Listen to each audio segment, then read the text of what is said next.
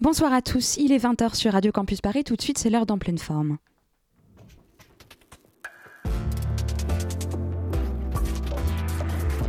Mon cadeau à moi, c'est une toile que j'ai peint pour vous. Nous voilà débarrassés du superflu, on va pouvoir aborder l'essentiel. En pleine forme, l'émission contemporaine des arts sur Radio Campus Paris. En pleine forme. Mais si c'est là que je me rends compte que malheureusement, je vous ai beaucoup moins bien réussi que le pauvre.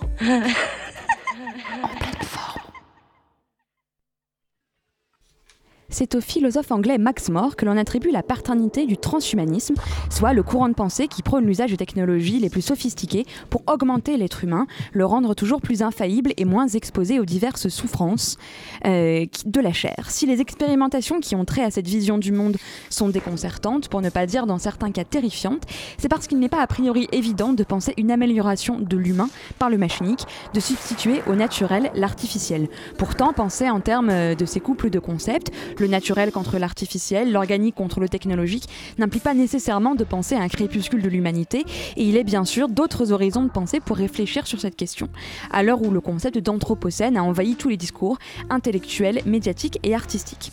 De fait, il est intéressant de se tourner vers les très nombreux artistes, designers, architectes, qui se tournent vers les biotechnologies, vers les recherches laborantines, et ainsi de suite, pour interroger l'organique comme médium artistique, le vivant et son devenir comme démarche. C'est en vue d'interroger toutes ces manières de pratiquer et la variété des pratiques artistiques et ses enjeux esthétiques qu'elle recoupe que nous accueillons aujourd'hui autour de cette table trois invités. Joshua de Paeva, vous êtes contributeur de la revue Beboat, pardon, et vous rédigez actuellement une thèse sous la direction de Marianne Massin intitulée Ce que le vivant fait à l'art, les enjeux esthétiques et écologiques des rencontres avec le vivant dans l'art actuel. Bonsoir. Bonsoir. Euh, Hugo Devercher, vous êtes artiste plasticien et vidéaste, diplômé des arts décoratifs de Paris et du Frénois, et l'un de vos derniers travaux portait pour titre Cosmorama. Nous y reviendrons. Bonsoir. Bonsoir. Et bonsoir Olivier Zetoun, vous êtes avec Marie-Ange Breyer, le commissaire de l'exposition La Fabrique du Vivant au Centre Pompidou dans le cadre de la troisième émission de, euh, de la troisième édition pardon, de la manifestation Mutation Création. Bonsoir. Bonsoir. Et bonsoir à toi Henri. Bonsoir Flore. Tu vas bien? Très bien. Bah écoute, je te laisse dès à présent introduire notre propos avec un peu plus de détails et de précision. Alors les chiffres tournent autour de nous. Un tiers des insectes seraient menacés d'extinction, les abeilles, agents si nécessaires à la pollinisation et par là même à notre agriculture, sont décimées par les différents pesticides, et certaines espèces d'oiseaux se font plus rares avec l'urbanisation des campagnes. Donc je, commence tout de suite avec un constat très alarmant. Il n'est pas besoin d'être voyant pour voir que l'industrialisation du monde moderne, l'agriculture intensive ou encore nos émissions carbone ont des effets concrets sur la planète la réserve mondiale des semences de Svalbard, que l'on imaginait tenir au moins un siècle, le temps pour la recherche d'observer l'évolution du climat, n'a pas tenu à la fonte du permafrost et les scientifiques ne savent plus établir de diagnostic précis en ce qui concerne la montée des eaux, la fonte de la banquise et le dérèglement climatique de façon générale. Nous sommes donc autrement dit, de plein pied dans l'Anthropocène que tu évoquais tout à l'heure, notion définie à la fin des années 90 par le Nobel de chimie Jean-Paul Crutzen pour définir cette époque dans laquelle l'espèce humaine a un impact global significatif sur l'écosystème terrestre. Dans ce contexte, l'art et la science se croisent de plus en plus souvent, à la faveur d'une histoire de l'art qui favorise les pratiques transdisciplinaires et d'une science qui cherche à échapper à une logique de profit capitaliste soutenue par des laboratoires, plus ou moins. On trouve à cette intersection des activistes et des rêveurs, des artistes et des designers et des scientifiques qui poursuivent leurs recherches de concert.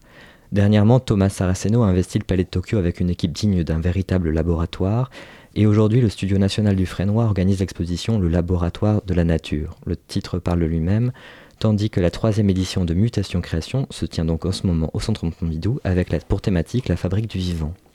Ces réunions de plus en plus fréquentes se doublent d'une conscience écologique et environnementale. Dans un écosystème que nous détruisons soit directement, soit indirectement, il importe d'alerter, sinon de trouver des solutions ou des pistes. C'est dans la nature que l'industrie a toujours trouvé sa matière première, le bois, le minerai, les énergies fossiles. À mesure que les technologies se sont perfectionnées, que nous sommes allés plus loin dans la compréhension de la génétique, de la physique, de la chimie, les entreprises se sont emparées toujours un peu plus des propriétés des plantes ou même des animaux qui nous entouraient.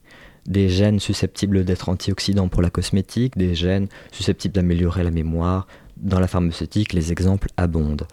Ce savoir appliqué laisse rêveur, il peut en effet présager de formidables applications, des remèdes et des guérisons, mais peut aussi faire douter car à quel prix? L'industrialisation des processus, la systématisation et la masse de ces, recherches posent la question de l'impact sur l'environnement et finalement crée une espèce de, course au progrès qui, euh, secondaires en effets dévastateurs, et finalement récuse même la notion de progrès.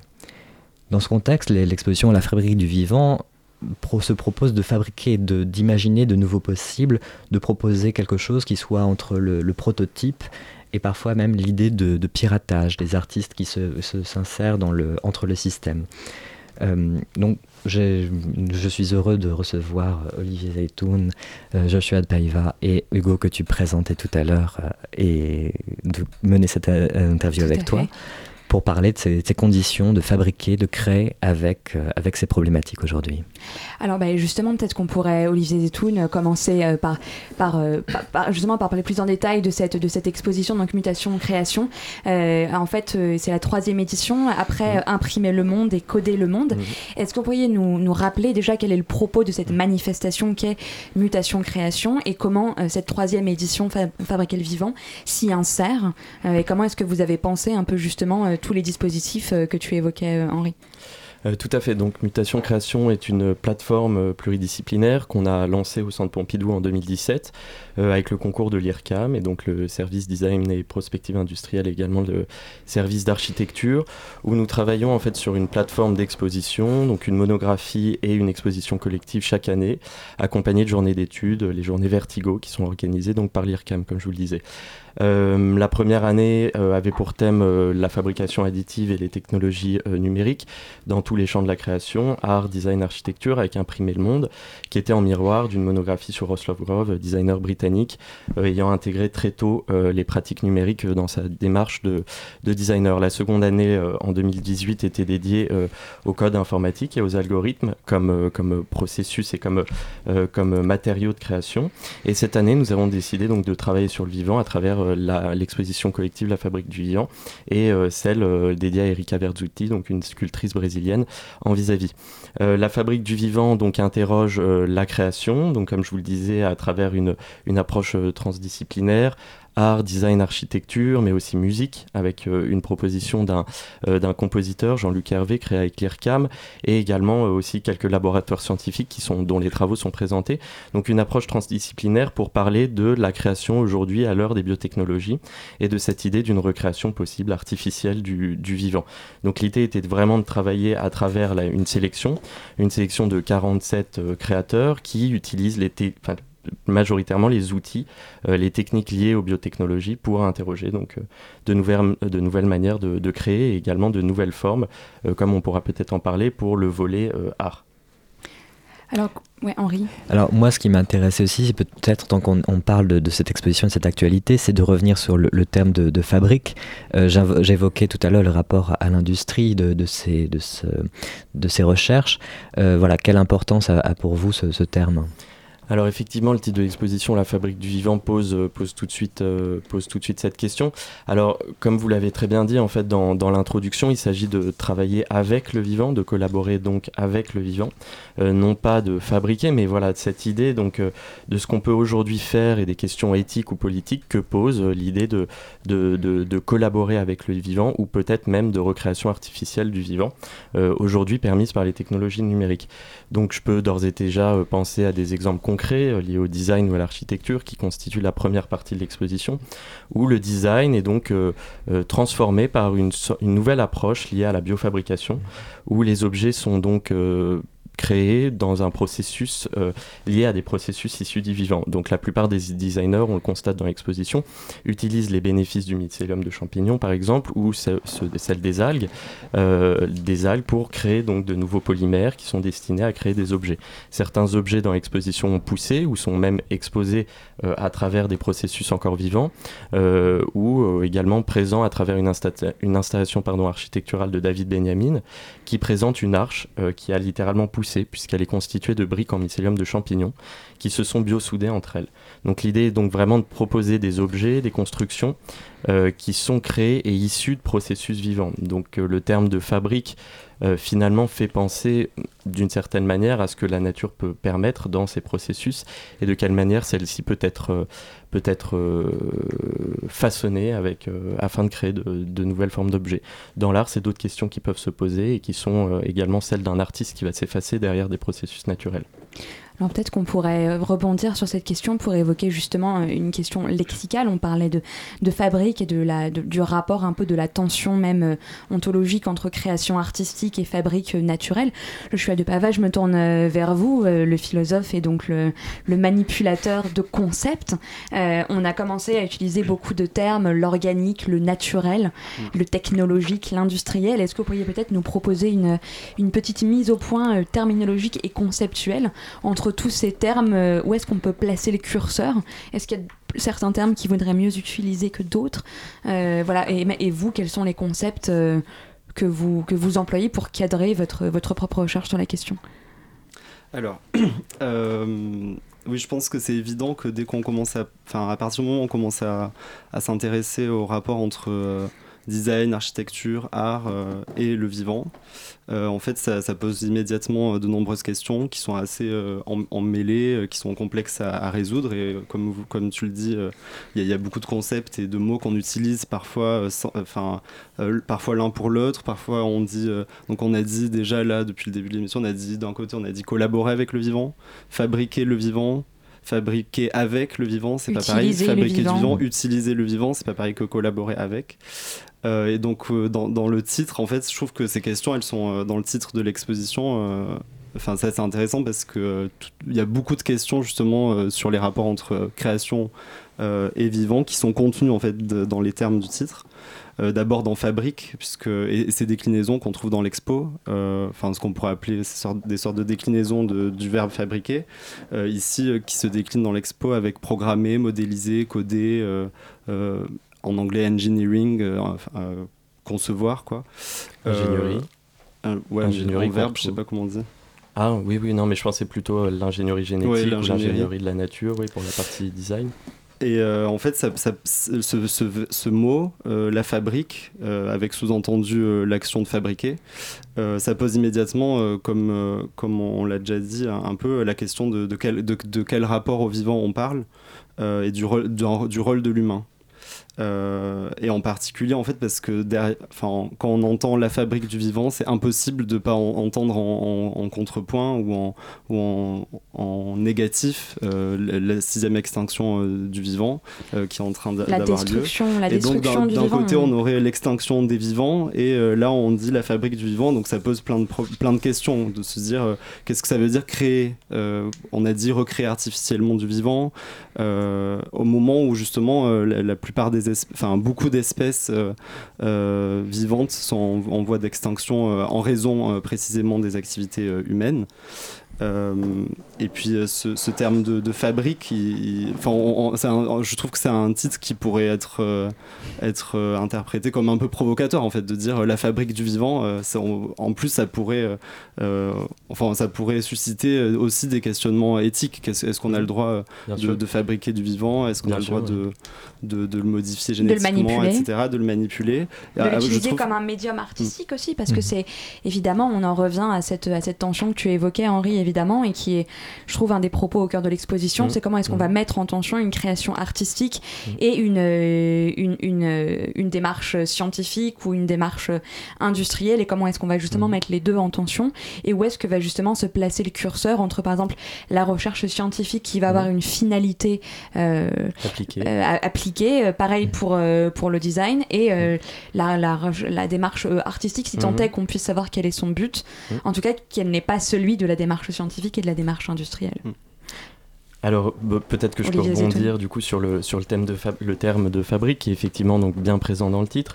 Euh, je pense qu'avec la fabrique du vivant, on voulait euh, enfin, avant tout euh, présenter une photographie de la création contemporaine, donc comme je le disais dans différents champs de la création. Le titre est certes provocateur, mais j'imagine que c'est les projets, les projets artistiques de design et d'architecture qui sont là pour parler avant toute chose et qui sont présentés dans l'exposition, et aussi à travers une archéologie du vivant, un travail de, de recherche qu'on a élaboré avec une timeline, une sorte de chronologie à l'entrée de l'exposition, où on représente un peu les, les, moments importants, théoriques liés, liés à la biologie et à ce genre de questions issues de la nature. Donc ce qu'on peut constater, en tout cas au-delà du terme de fabrique, c'est que la plupart des, des projets de l'exposition interrogent le concept de nature, interrogent la place de l'humain euh, au sein de cette nouvelle euh, configuration de la nature et d'une idée de nature artificielle. Il ne s'agit pas dans l'exposition de présenter ou de promouvoir une nature qui serait artificielle, il s'agit de comprendre dans quel contexte on se trouve actuellement, euh, celui d'une écologie en fait, d'écologie sociale et politique qui sont mises en avant par les artistes et qui sont aussi mises en avant par les applications que proposent les designers ou les architectes. Donc voilà, d'un point de vue théorique, je pense que ce qui est assez intéressant, c'est de voir comment les projets euh, déplacent euh, euh, le concept un peu, un peu romantique de la nature qu'on a pu construire jusqu'à présent, et qu'à l'heure des biotechnologies, à l'heure des technologies numériques, il s'agit d'interroger ce que ça veut dire de recréer le vivant, recréer artificiellement le vivant, qu'est-ce qu'on est déjà en, mesure de faire, et surtout qu'est-ce que ça suppose comme, rapport, comme rapport à la nature. Et donc pour dépasser peut-être ce, ce, concept de nature, nous avons choisi surtout le terme de vivant, qui est présent dans le titre, hein, à côté de la fabrique. Le vivant, puisque le vivant, c'est celui de euh, celui d'écosystèmes, celui d'espèces qui ne sont pas seulement, qui ne sont non plus seulement humaines, mais qui collaborent entre elles, non plus celui d'une hiérarchie au sommet de laquelle euh, l'homme ou l'humain se trouverait, mais c'est un peu tout ce que les artistes et les designers de, ou architectes de l'expo euh, présentent, et voire même les laboratoires scientifiques. Et par rapport à ces questionnements, justement, Hugo de Vercher, et dans cette écologie sociale et, politique, euh, comment euh, justement vous développez votre, votre pratique? Puisque vous avez un rapport, euh, un rapport aux scientifiques et au laboratoire, dans l'une de vos œuvres, vous utilisez notamment une technologie qui est plutôt appliquée en, en astronomie et que vous détournez au profit d'une observation de la botanique. Oui, absolument. Mais euh, encore plus que ce projet, je, ce qui enfin, j'ai peut-être envie de parler de mon dernier projet, mhm. là dans le cadre de cette discussion, parce qu'il y a quelque chose qui m'intéresse, c'est euh, cette, cette, notion de collaborer avec le vivant. Euh, lorsqu'on met en jeu du vivant dans une œuvre d'art, bah, c'est toujours ce vivant qui aura le dernier mot. Et, et moi, ce qui m'intéresse, euh, dans ce positionnement-là, c'est de recentrer un peu la pratique, ou en tout cas la, la déplacer, euh, et même pour déplacer le, statut de l'auteur, c'est-à-dire qui, euh, in fine, est l'auteur de l'œuvre. Moi, ce qui m'intéresse euh, dans mon dernier projet, c'est de, créer des, relations entre les choses et de permettre les conditions d'existence de nouvelles formes. Et donc ces nouvelles formes vont, apparaître, vont émerger, mais est-ce que j'en suis l'auteur de, ces nouvelles formes? Je ne sais pas. En tout cas, c'est un jeu justement de, collaboration. Donc cette notion pour moi, elle est, fondamentale. Je reviendrai peut-être un petit peu parce que là c'est un peu flou sur la description de ce projet euh, ensuite. Mais et l'autre chose euh, qui m'interpelle dans ces discussions jusqu'à maintenant, c'est euh, bah, cette idée de l'anthropocène et qui est aujourd'hui omniprésente dans, la création artistique et c'est surtout un moyen de, de, de, revoir la hiérarchie euh, justement de l'humain euh, et de la nature, puisque euh, si aujourd'hui l'humain a une, un impact, une empreinte euh, euh, significative et, omnipotente sur le vivant, euh, ça, nous, ça nous rappelle aussi que ça n'a pas toujours été le cas et que pendant des milliards d'années, justement, le monde, le vivant, les, choses se sont très bien passées de nous. Et moi, ce que j'essaye de développer justement dans, dans, mon, dans mon langage plastique et dans, et dans, dans mes projets, c'est d'essayer d'accéder à une, à une vision du monde qui pourrait se développer en dehors de nous, en dehors de l'humain.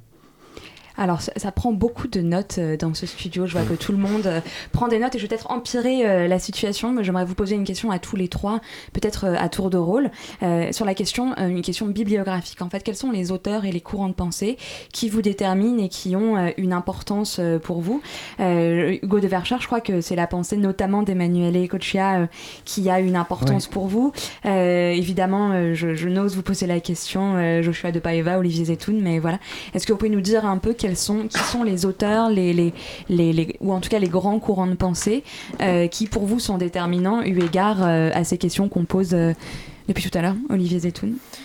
Alors une bibliographie d'une exposition. Peut-être pas une bibliographie, mais quelques noms, quelques noms comme ça que vous avez potassé avec Marie-Ange Breyer dans le, développement de l'exposition. Alors on a essayé de potasser des, des champs qui sont, qui sont très divers, hein, qui peuvent aller donc de, de l'art à la biologie, la biologie synthétique, les concepts de vie artificielle également.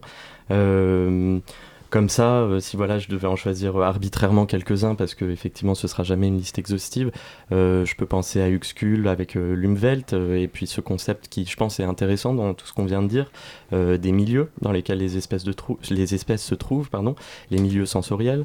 Qu'est-ce que voilà, autour de la biologie, on présente dans l'exposition évidemment Ernest Haeckel avec les formes de la nature, donc les premiers rapports esthétiques créés par un euh, créé par un, scientifique, euh, des planches euh, de Haeckel qui, qui, interrogent justement les formes de la nature, qui ouvriront plus tard sur les, la morphogénèse de Darcy Thompson.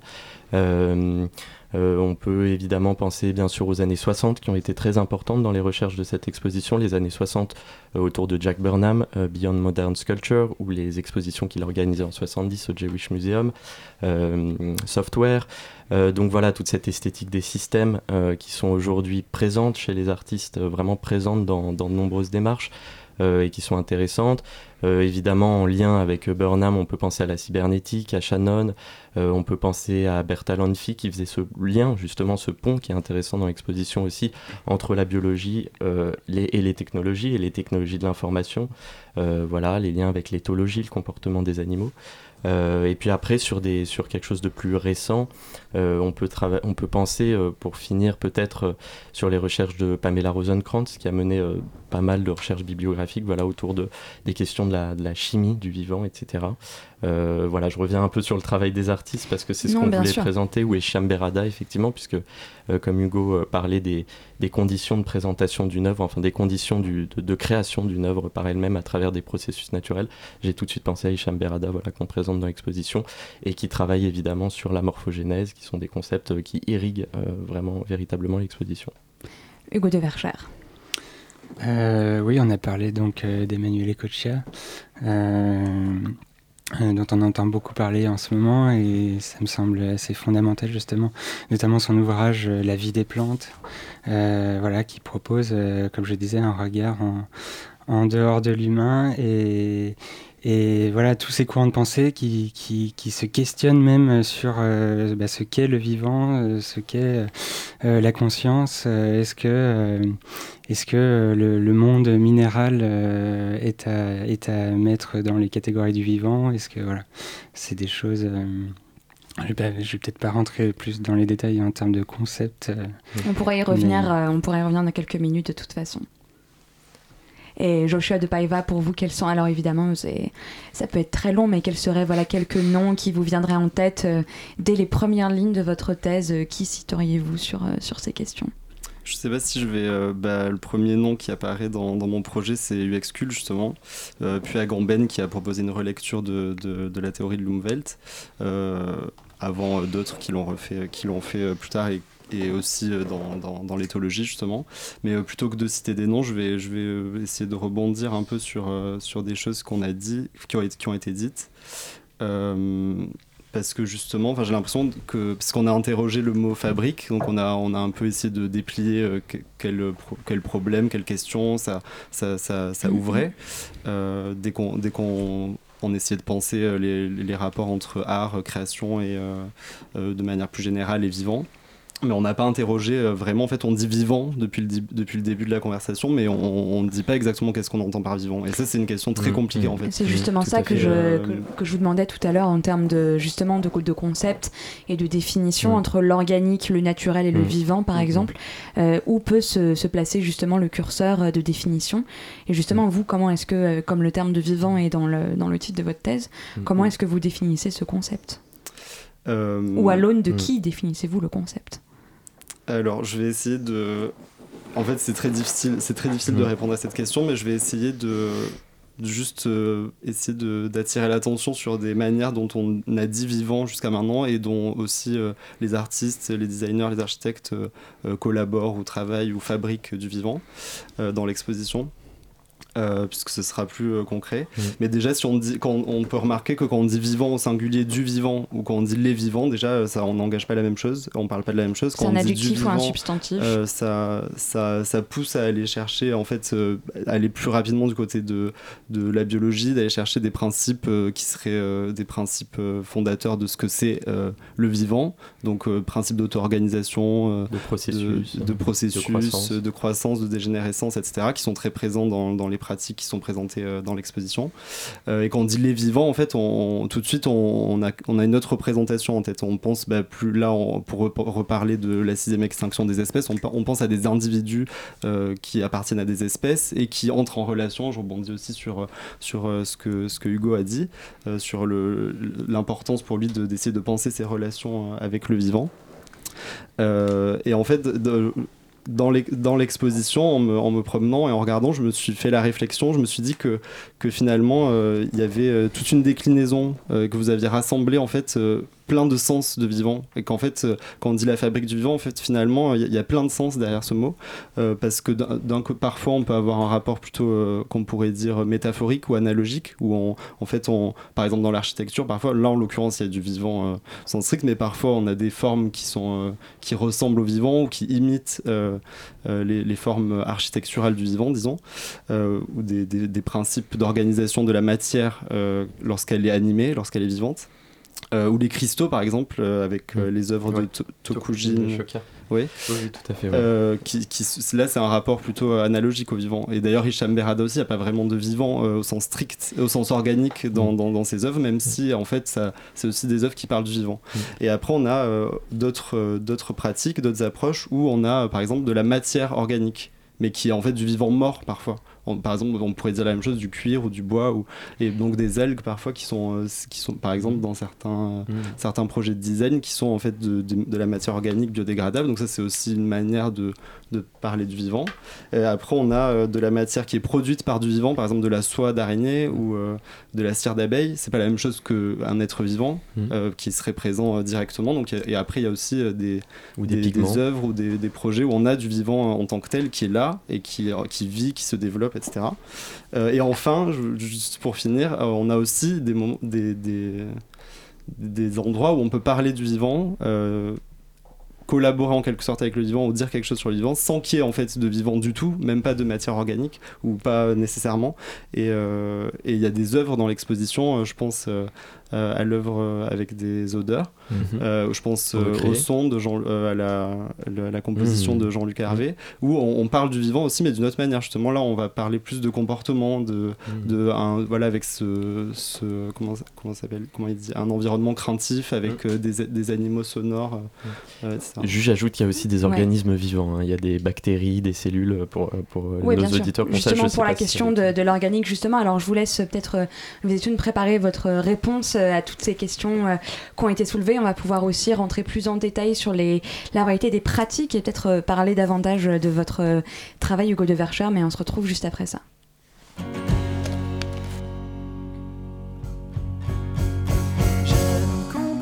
Ce qui m'arrive. C'est comme si je sautais dans le vide. Je ne comprends pas ce qui m'arrive. C'est comme si je sautais dans le vide. Si tu m'électrises, je vais faire des bêtises. Aussi, je t'électrise. Après tout, je maîtrise. Je ne sais pas ce qui m'a pris. Mais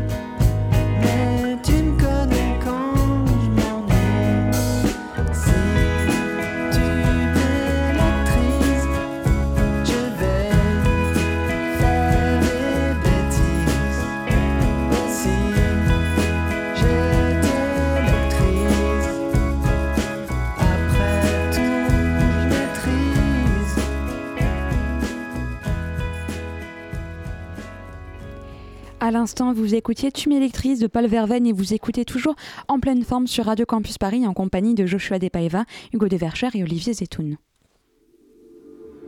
En pleine forme. En pleine forme.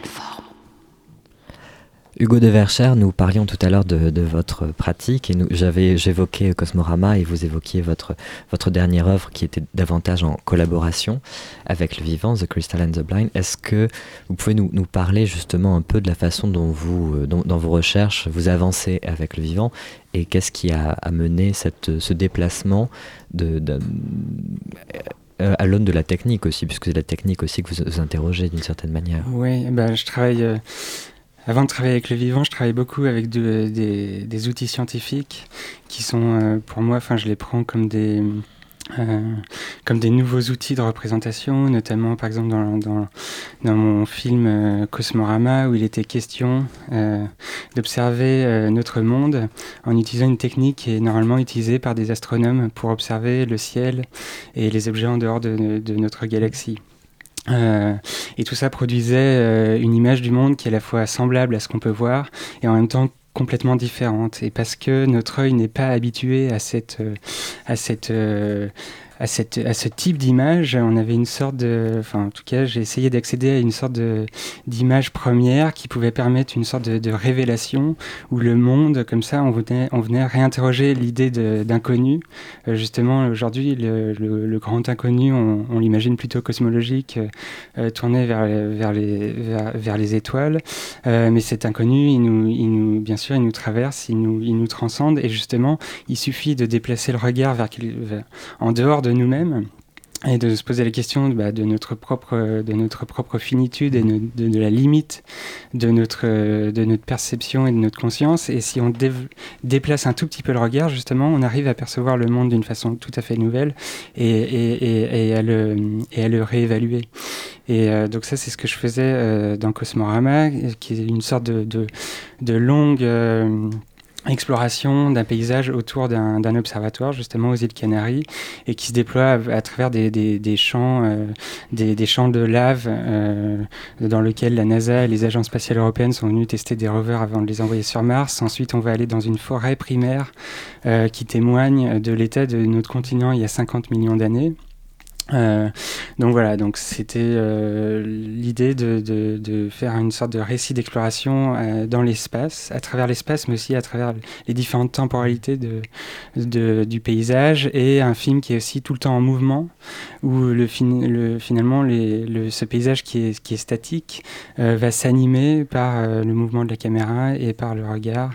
Et voilà, c'est et quand je dis le mouvement de la caméra, c'est que c'était une caméra qui était tout, tout le temps euh, portés par des moyens mécaniques, que ce soit des petits robots, des tyroliennes euh, dans des arbres, euh, des, des, des, des, têtes 3D motorisées, etc. Voilà, c'était l'idée d'avoir un point de vue qui ne soit pas humain et euh, et, voilà. Et dans mon dernier projet, donc euh, The Crystal and the Blind, là, on, je vais un petit peu plus loin puisque en fait, ce projet, il part de, de la découverte d'un centre de recherche aux États-Unis qui s'appelle Biosphère 2, qui est une sorte de gigantesque base spatiale qui a été implantée dans le désert en Arizona, dans lequel on a essayé de recréer à la fin des années 80 des écosystèmes euh, terrestres et en vue d'en étudier la reproductibilité dans, un contexte d'anticipation de, missions spatiales ou de, de colonisation euh, d'autres planètes. Et, euh, et, dans le même temps, la NASA réfléchissait un petit peu aux mêmes questions, sauf qu'au lieu de, de, diriger ce centre incontrôlable finalement, puisqu'on va vite voir qu'il va échapper à, à, ces, à, ces, scientifiques qui essayent de, de, maintenir en vie ces écosystèmes, la NASA, eux, euh, pendant, dans le même temps, donc, produisait l'écosystème viable le plus simple qu'il soit possible de reproduire, ce qui a donné un objet qui s'appelle un écosphère et qui est une, sorte de petit aquarium en verre sphérique euh, dans lequel il y a euh, une variété des micro-organismes, une variété de micro-crevettes, des algues et une solution saline. Et voilà, donc là on a le les conditions minimales de la vie qui ont pu être euh, euh, non pas reproduites mais en tout cas préservées, pérennisées et extraites du monde. Et euh, donc dans, dans, dans, ce projet, en fait, je, je, fais cohabiter ces deux programmes de recherche. D'un côté, j'ai fait recréer donc un écosphère, donc cet objet de la NASA, et de l'autre côté, donc de retour de biosphère, j'ai ramené une quantité d'archives de ce centre de recherche, des images que j'ai filmées là-bas et aussi des objets. Et, euh, et euh, les archives, notamment les textes, des archives textes qui étaient les journaux de bord des, scientifiques qui s'étaient qui s'étaient enfermés pendant plus de deux ans à l'intérieur du centre de recherche. Tout ça, je l'ai je l'ai je, l'ai constitué un, corpus qui a qui a constitué la mémoire d'une intelligence artificielle qui a été développée elle aussi pour le projet. Et cette intelligence artificielle, elle était capable de réécrire une sorte de, de d'écrire une sorte de fiction qui partait de ces archives, sauf que en fait la façon dont cette intelligence artificielle crée sa fiction était influencée en temps réel par les constantes vitales ou en tout cas des observations qui étaient faites à l'intérieur de l'écosystème de la NASA. Donc en fait c'était l'idée euh, que, que, le vivant ou en tout cas un écosystème puisse euh, raconter sa propre histoire et se projeter et faire une sorte d'épopée de science-fiction euh, au sens presque littéral du terme, dans la mesure où c'est l'observation scientifique qui permettait l'émergence de la fiction. Et parallèlement à ça, euh, le projet est assez vaste, donc j'essaie d'aller vite, mais parallèlement à ça, en fait, pour, pour voir euh, pour donner, pour rendre visible la mécanique souterraine comme ça qui était à l'œuvre dans la création du récit, qui était entendu et lu et, et imprimé, donc il pouvait être lu dans l'espace d'exposition. Bah, tous les signaux qui permettaient, toutes les données collectées qui, qui avaient permis l'émergence de ce récit, donc à l'intérieur de cet écosystème de la NASA, c'était transposé dans l'espace de l'installation pour activer des dispositifs de chaleur, de lumière, d'humidité, de ventilation, etc., pour recréer une sorte de, microclimat. Et ce microclimat, à son tour, allait permettre euh, l'émergence de formes qui sont pour moi constitutives d'un ensemble vivant, donc avec des formes minérales et des donc des cristaux. On en a parlé tout à l'heure, des formes organiques avec des prélèvements de bactéries qui étaient réactivés et qui se développaient à l'intérieur de boîtes de pétri et euh, des plantes euh, qui poussaient aussi donc sous l'influence euh, de, ce, de, ce, de cet environnement.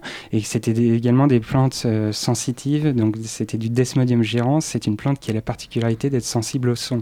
Donc c'est une plante qui se développait à la fois en, fonction des conditions du, climat mais aussi euh, à la voix du récit qu'elle qu était elle aussi en train d'entendre.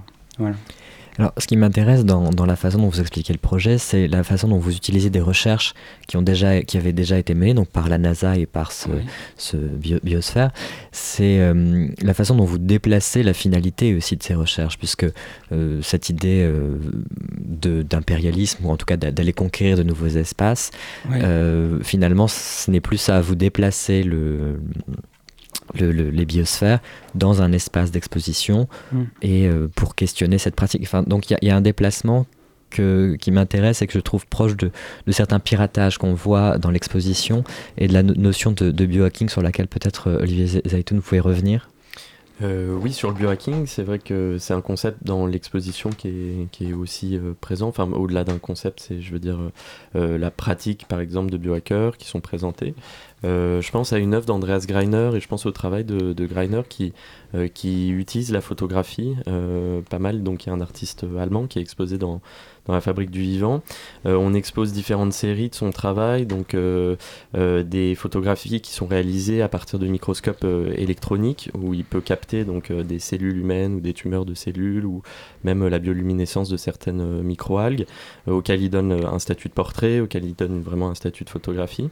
Et il y a une autre œuvre, une sculpture qui reprend effectivement le kit de modification génétique qui avait été mis en ligne par Josiah Zeiner en 2016 qui permettait donc euh, à travers une approche do it yourself de modifier le génome de microbactéries enfin de, bactéries et qui avait donc été surtout mis en ligne à travers euh, le symbole politique euh, que ça pouvait porter d'accéder de, de, euh, à ce savoir là lié aux biotechnologies.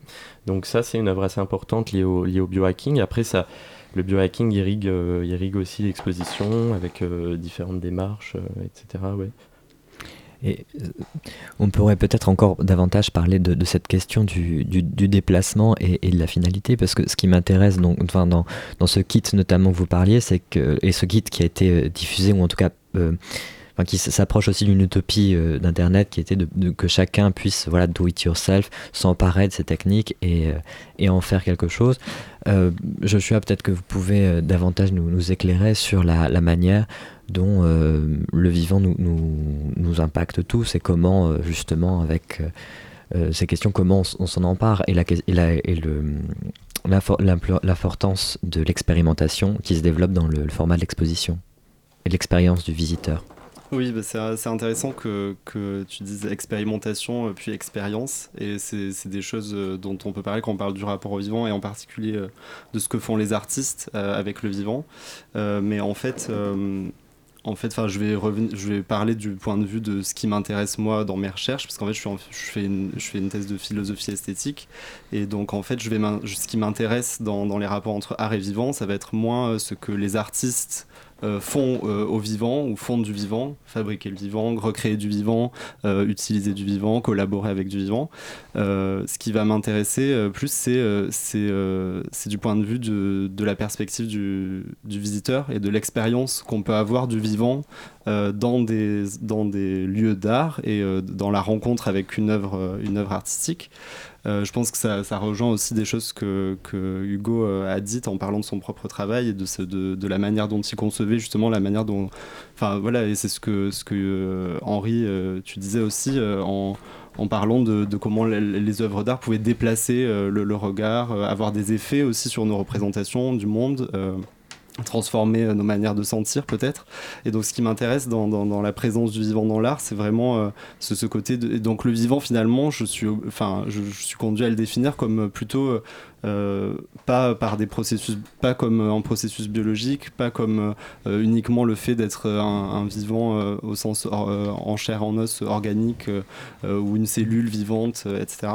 Mais plutôt par la capacité à, être à affecter et à être affecté et en fait à être en relation et, c'est cette relation-là entre aussi le visiteur à travers l'expérience esthétique et le vivant qui est potentiellement présent euh, dans, certaines œuvres euh, euh, qui va m'intéresser. Et, et, donc j'essaye toujours de partir aussi de la description de l'expérience de certaines œuvres. Et du coup, je voulais juste mentionner deux, deux œuvres justement, deux œuvres d'art qui sont, qui sont dans l'exposition et aussi pour ce qui m'a intéressé euh, dans, l'expérience que j'en ai eue, euh, c'est, ça peut paraître paradoxal, mais c'est que finalement, c'est, ça rejoint ce que je disais tout à l'heure, mais que ces deux œuvres où justement il n'y a pas de vivant au sens strict, euh, qui m'ont donné le plus le, plus le sentiment en fait de, de, d'avoir une expérience de rencontre avec quelque chose qui, qui, dirait quelque chose du vivant ou qui, qui me ferait être affecté par ce que, ce que ça serait en fait d'être vivant. Euh, ça rejoint aussi ce qu'on disait au début sur la difficulté en fait de, de, définir qu'est-ce que c'est être euh, qu'est-ce que c'est le vivant. Euh, et donc ces deux œuvres c'est d'une part le, la composition Biotope de Jean-Luc Hervé où en fait on, rentre dans l'exposition. On n'a pas forcément fait attention au cartel qui est, qui est situé à l'entrée puisqu'on rentre directement. Et puis au fil de la visite on entend des sons au début on se dit que, voilà on se dit on entend des sons qui sont un peu ouais, euh, euh, qui, arrivent, qui, qui, repartent, qui disparaissent. Euh, et on, on, se demande, d'abord on se dit qu'on va finir par trouver la source, on, a tout de suite envie de savoir d'où viennent ces sons. Et donc en fait on, est dans une on, se met dans une attention où on essaye de, de dans une quête de, de trouver d'où viennent ces sons. Et, et, au fil de la visite, ce qui est intéressant, enfin ce qui a été intéressant du point de vue de mon expérience, c'était vraiment de, de, de les oublier à des moments euh, même quand ils étaient encore là, parce que je portais mon attention sur euh, un, objet, une œuvre qui était, présentée par ailleurs. Euh, et puis tout, d'un coup, qui me tire en fait justement de, ce à quoi j'étais en train de, ce à quoi j'étais en train de porter attention et que je, me ressouvienne qu'il y, a une bande son, une composition qui, qui passe dans, dans l'espace et mais toujours en me disant que j'allais finir par trouver la source. Et en fait, euh, à la fin, j'en ai toujours pas trouvé la source. Et en plus, je me rends compte que j'entends plus euh, les, sons. Euh, et donc, je, finis par être obligé de demander en fait à, un, médiateur de, me dire, de me dire où, où, je peux trouver des informations sur, sur cette œuvre. et là, en lisant le cartel, en fait, je lis des choses qui correspondent assez bien à l'expérience justement que, que, que j'en ai eue. Et je trouve, je trouve aussi je trouve, enfin, elle est placée dès, le début de l'exposition, mais je trouve que ça, fonctionne bien justement parce qu'on la lit pas forcément, on lit pas forcément euh, la description de l'œuvre avant d'avoir fini la visite, et, euh, et, on, le, on, y parle d'animaux, d'animaux sonores qui ont un comportement craintif, et c'est ça qui m'intéresse, c'est vraiment, euh, voilà, une attention portée au comportement animal dans ce cas-là. Et deuxièmement, l'autre œuvre, je vais essayer d'être très rapide, c'est c'est Resurrecting the Sublime de, de trois artistes. Euh, Alexandra Daisy Ginsberg, Christina Gapakis et euh, Cicel Tolas, où juste de la même manière, il n'y a pas vraiment, il a pas de vivant euh, au sens strict. Alors le projet, ça a été de, recréer en fait synthétiquement des odeurs de trois fleurs qui ont disparu en raison précisément de, des activités humaines. et là, on voit aussi la capacité critique des œuvres d'art. Et je pense que dans l'exposition, on, on, a différents degrés de ça, et surtout parce qu'en fait, on n'a pas que des œuvres d'art, on a aussi des objets de design, des projets scientifiques euh, qui sont présentés et, euh, des projets architecturaux. Euh, et, c'est vraiment dans des œuvres comme celle-ci, moi, que je, trouve en fait une mise en question de, ces rapports et encore une fois de la relation, de quelle relation on a au vivant. et dans, cette. juste, je vais finir en, juste en, décrivant un peu l'expérience que j'ai eue de l'œuvre, c'est que j'ai ressenti, j'ai senti plusieurs fois les odeurs de ces plantes, j'ai écouté la vidéo et en fait ce qui était assez beau et je pense intéressant, c'est que c'est que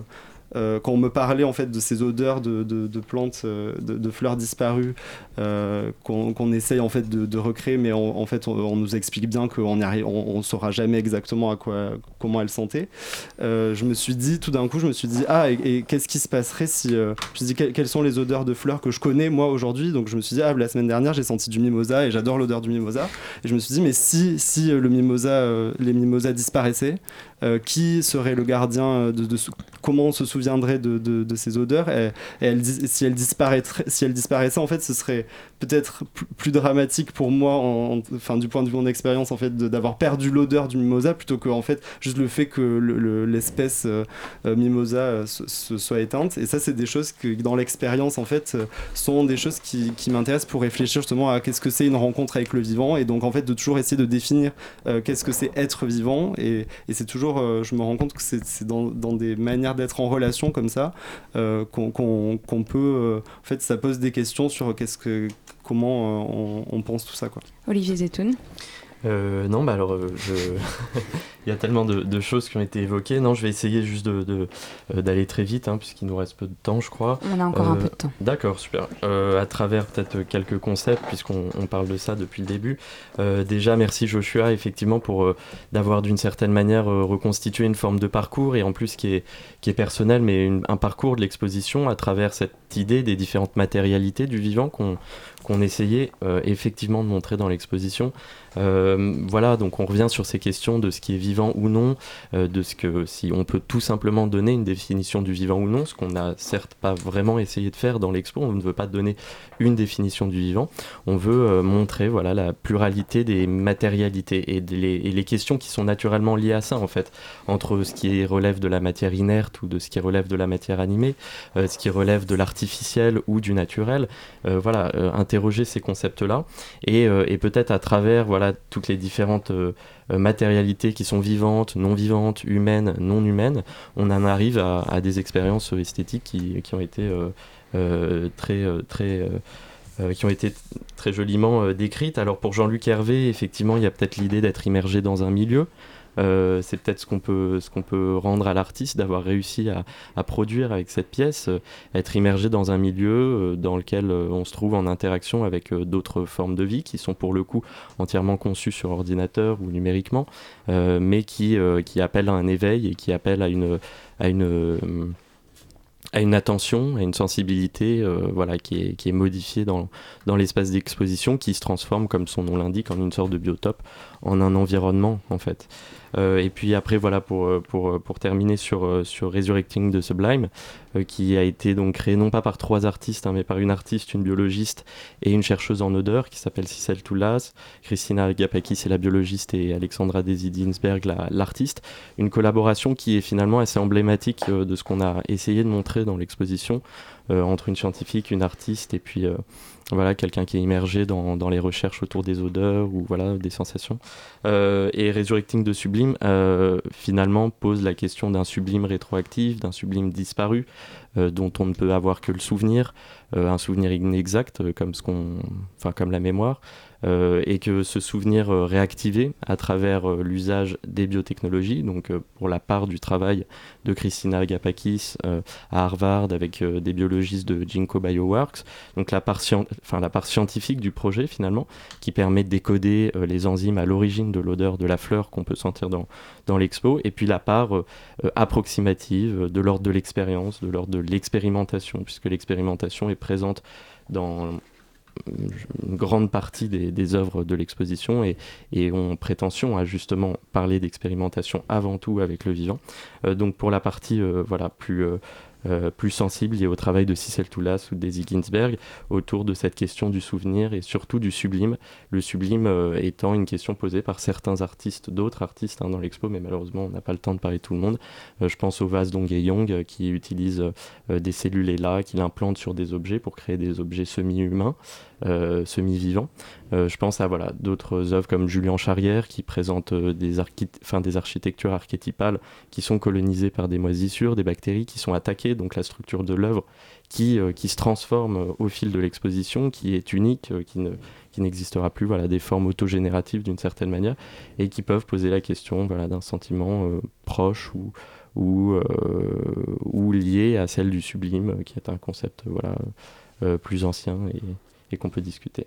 Et d'ailleurs, cette cette notion de, sublime n'est pas, je pense, incompatible avec, avec votre travail, Hugo. Euh, vous qui avez finalement, euh, dans, une, dans, un précédent travail, euh, reproduit le mécanisme d'une tempête, ou encore travaillé sur ben voilà, cette notion de, de, du naturel qui, qui, est, qui échappe et qui influence de nouveau le, le, récit qu'on fait d'elle.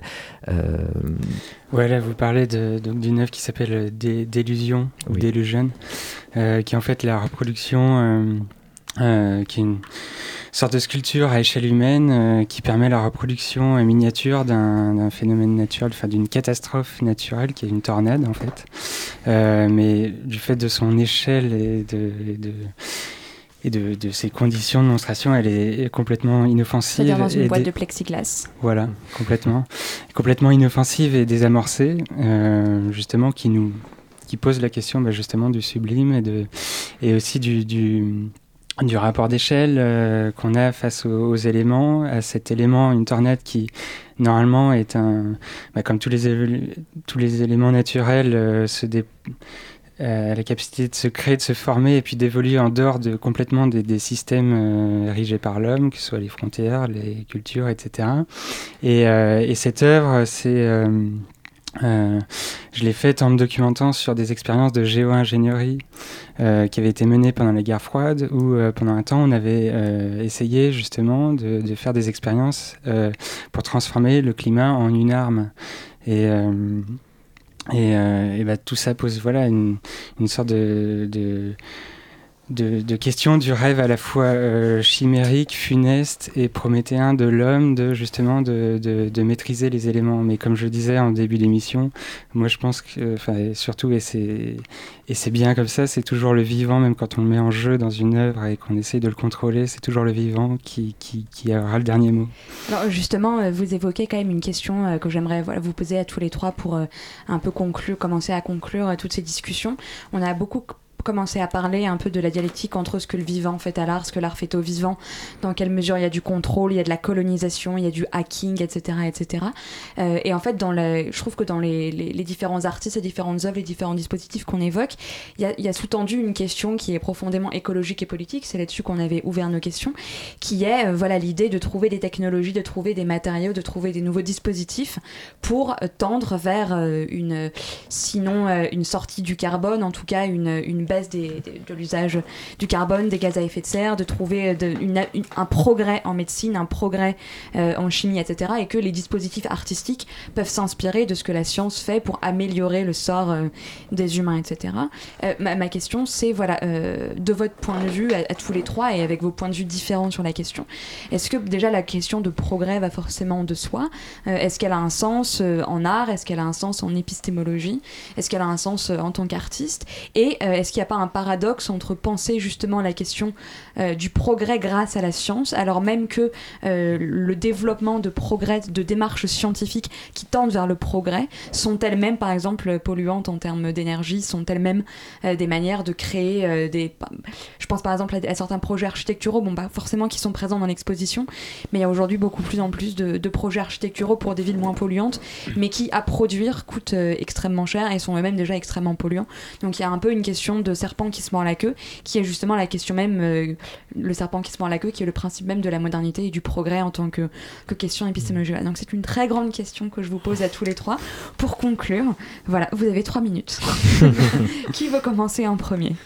Hugo, peut-être, euh, c'est vous qui, qui, en parliez à l'instant. Euh... Voilà, comment est-ce qu'on bah Justement, moi, dans ma pratique, cette notion de progrès, je la remets complètement en question parce que on est, euh, oui, on est capable de, de, manipuler le vivant et de faire des expériences dans des éprouvettes, dans, dans, dans, dans des laboratoires, mais mais voilà, l'homme est très limité et, et dès qu'on se place à l'échelle euh, qui n'est pas la nôtre, c'est-à-dire à, l'échelle de la planète, à l'échelle de l'univers, etc., on voit qu'on est dans qu'on est complètement euh, tributaire de, euh, des éléments et de ce qui nous arrive. Et donc en fait,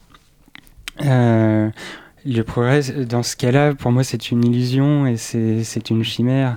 Et, euh, et c'est aussi une façon de, se voiler la face et de dire qu'on peut être. Euh, C'est-à-dire qu'on peut continuer dans la même direction pourvu que la technologie se développe et euh, tout ça va, va, nous sauver, mais je ne pense pas. Olivier Zetoun euh, oui, non, il y, y, a beaucoup de choses non, sur le, la question du progrès. Je pense pas que ce soit euh, euh une question qu'il faut aborder de face, forcément, ou en tout cas dans le mhm. cadre de l'exposition pour ce qui nous concerne. Euh, il y a plusieurs œuvres qui peuvent parler euh, de ces sentiments de sublime, mais aussi de sentiments d'effroi.